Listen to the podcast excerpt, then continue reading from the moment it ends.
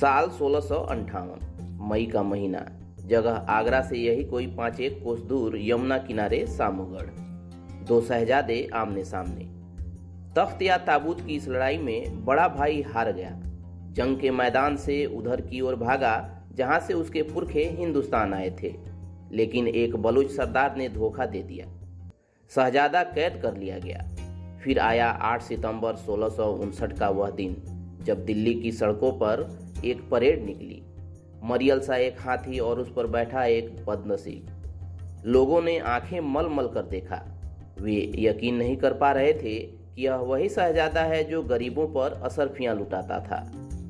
अगले कुछ घंटों में लाल किले में एक सर कलम होना था।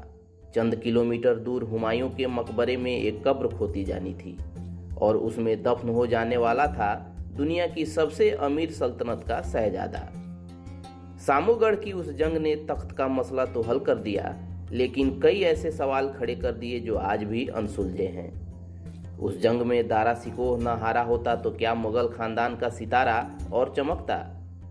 दारा जीत जाता तो क्या हिंदुस्तान की गंगा जमुनी रवायत में कई और रंग जुड़ जाते? या 1707 के बजाय 1659 में ही औरंगजेब का चिराग बुझने का मतलब यह होता कि अंग्रेज और पहले भारत पर कब्जा कर लेते। आइए चलते हैं 17वीं सदी के पन्नों की ओर, जहां एक बाप अपने बेटे से बेपनाह मोहब्बत कर रहा था, जहां एक बादशाह एक भयानक गलती कर बैठा, जहां एक शहजादे ने अपने भाई की दरियादिली को उसके खिलाफ हथियार बना लिया, जहां एक शहजादा कोहिनूर की तरह चमकने की तैयारी कर रहा था। वह शाहजहां का दौर था। उत्तर भारत में मुगल सल्तनत का हाल पहाड़ों से उतरकर मैदानों में आ चुकी नदी जैसा हो चुका था, मानो हर चीज एक लय में हो। सबको पता था कि शाहजहां के बाद मुगल साम्राज्य की बागडोर बड़े बेटे दारा शिकोह के हाथ में जानी है, लेकिन दारा एक अलग ही अखाड़े में था। धर्म दर्शन की बातों में उसका मन ज़्यादा लगता। वह सूफियों, योगियों, फकीरों से घिरा रहता।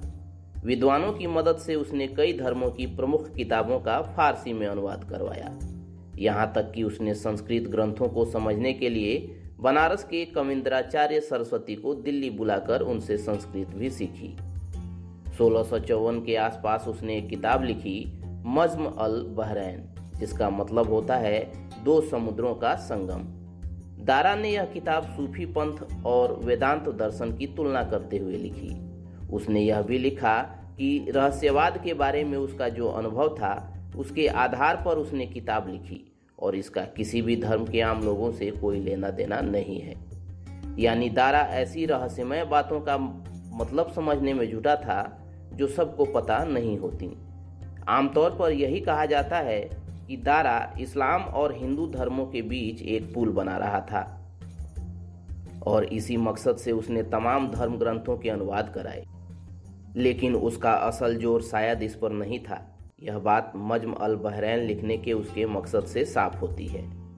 कहा जाता है कि रहस्य और अध्यात्म की दुनिया में टहलते हुए दारा की नज़र कुरान के एक अंश पर पड़ी, जिसमें एक गोपनीय किताब के बारे में कहा गया है। दारा ने इसका मतलब यह निकाला कि हो न हो यह उपनिषदों की ओर इशारा है, जिसकी बातें हिंदू विद्वान मुसलमानों को नहीं समझाते। इसके बाद उसने उपनिषदों को समझने का बीड़ा उठाया। पैसे की कोई तंगी उसे थी नहीं। निजी खर्च के लिए 2 करोड़ रुपए सालाना तो उसे शाहजहां से ही देते थे। दारा ने संस्कृत और फारसी के विद्वानों को जुटाकर करीब 50 उपनिषदों का फारसी में अनुवाद कराया। इस ग्रंथ का नाम रखा सीर ए अकबर, जिसका मतलब है सबसे बड़ा रहस्य। दारा का मानना था कि उपनिषदों के जरिए वह अपने धर्म की ऐसी बातें सामने ला रहा है जो बहुत कम लोगों को पता होंगी। उस वक्त भारत में मौजूद रहे फ्रांसीसी यात्री फ्रांस्वा बर्नियर का कहना था कि दारा की शख्सियत काफ़ी अलग थी।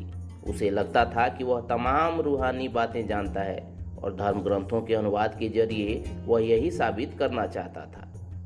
दारा को पता था कि तख्त आसानी से नहीं मिलने वाला। औरंगजेब से उसे चुनौती मिलेगी।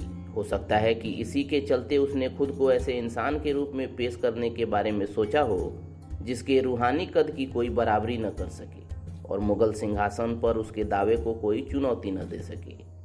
लेकिन इस ख्याल में डूबा दारा इतना आगे निकल गया कि वक्त की बिसात पर अकेला पड़ गया। बाप की मोहब्बत और बहुत खास बातें जानने के यकीन ने दारा को मगरूर भी कर दिया। इसके चलते शाहजहां के खास दरबारी दारा से दूरी बनाने लगे।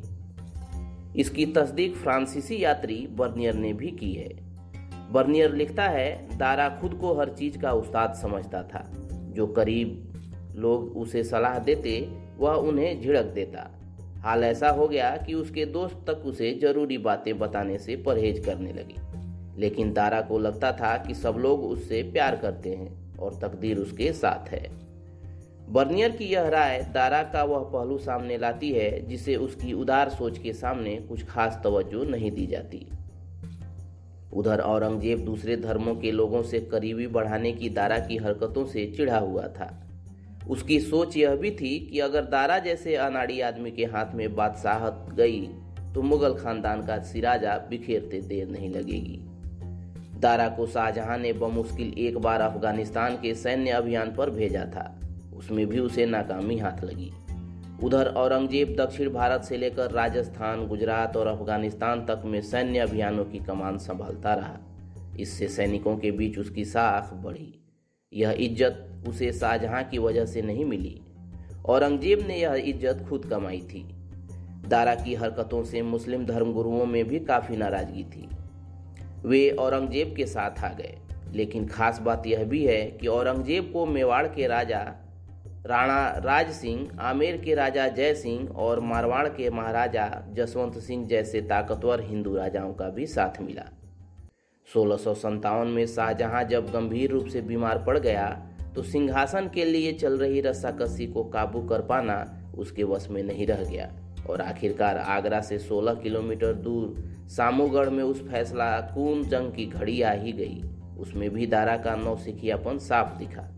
वह सामुगढ़ पहुंचा, लेकिन कुछ बड़े सरदारों ने अपनी सेना उसके साथ नहीं भेजी। हाल यह था कि उसके सैनिकों में बड़ी तादाद ऐसे आम लोगों की थी जिन्हें जंग का अलिफ-बे तक मालूम नहीं था। उधर औरंगजेब के साथ थे लड़ाइयों में तपे हुए सिपाही। औरंगजेब को तीसरे भाई मुराद का भी साथ मिला। लड़ाई में एक समय दारा ने एक सिरे पर पूरी ताकत झोंक दी और काफ़ी आगे बढ़ गया। जब उसने तोपखानों से गोलाबारी का हुक्म दिया तो पता चला कि तोपखाने तो पीछे ही रह गए। यही नहीं, उसके कुछ करीबियों ने सलाह दे डाली कि चूंकि वह हाथी पर सवार है लिहाजा दुश्मन को आसानी से नजर आ रहा है, उसे घोड़े पर सवार हो जाना चाहिए। दारा ने ऐसा ही किया, लेकिन इस अफरा तफरी में उसके अपने खेमे में कन्फ्यूजन फैल गया। सैनिकों को लगा कि दारा पीछे हट रहा है। हौसला टूटते ही चंद घंटों में दारा के दसियों हजार सैनिक कत्ल कर दिए गए। आखिरकार वह शर्मनाक परेड हुई दिल्ली की सड़कों पर। फ्रांसीसी यात्री बर्नियर भी उसका गवाह बना। दारा का सिर काटकर आगरा में कैद शाहजहां के पास भेजा गया। हो सकता है उस लम्हे में शाहजहां को ख्याल आया हो कि दारा को हर वक्त अपनी आंखों के सामने रखने की चाहत ने उससे कितनी बड़ी गलती करा दी। उसने अपने अजीज बेटे के लिए कश्मीरी गेट के पास एक लाइब्रेरी तो बनवाई, लेकिन उसकी मोहब्बत के घेरे में दारा वह सब नहीं सीख सका जो सख्त तख्त संभालने के लिए जरूरी था। वह दौर तो सैकड़ों साल पीछे रह गया, लेकिन कुछ सवाल आज भी उभरते रहते हैं। जैसे दारा बादशाह बनता तो क्या होता। ऐसा लगता है कि उसके उदार रवैये के चलते मेल मिलाप की तहजीब और मजबूत होती। यह सीमेंट शायद मुगल वंश और हिंदुस्तान दोनों को लंबे समय के लिए मजबूत कर देता। लेकिन बर्नियर ने दारा की जिस अकड़ का जिक्र किया है उससे लगता है कि ज्ञान के अहंकार और सत्ता के मेल से वह निरंकुश भी बन सकता था। ऐसी मनमानी और राजकाज में नादानी के मेल ने हो सकता है कि मुगल वंश की नींव बहुत पहले हिला दी होती।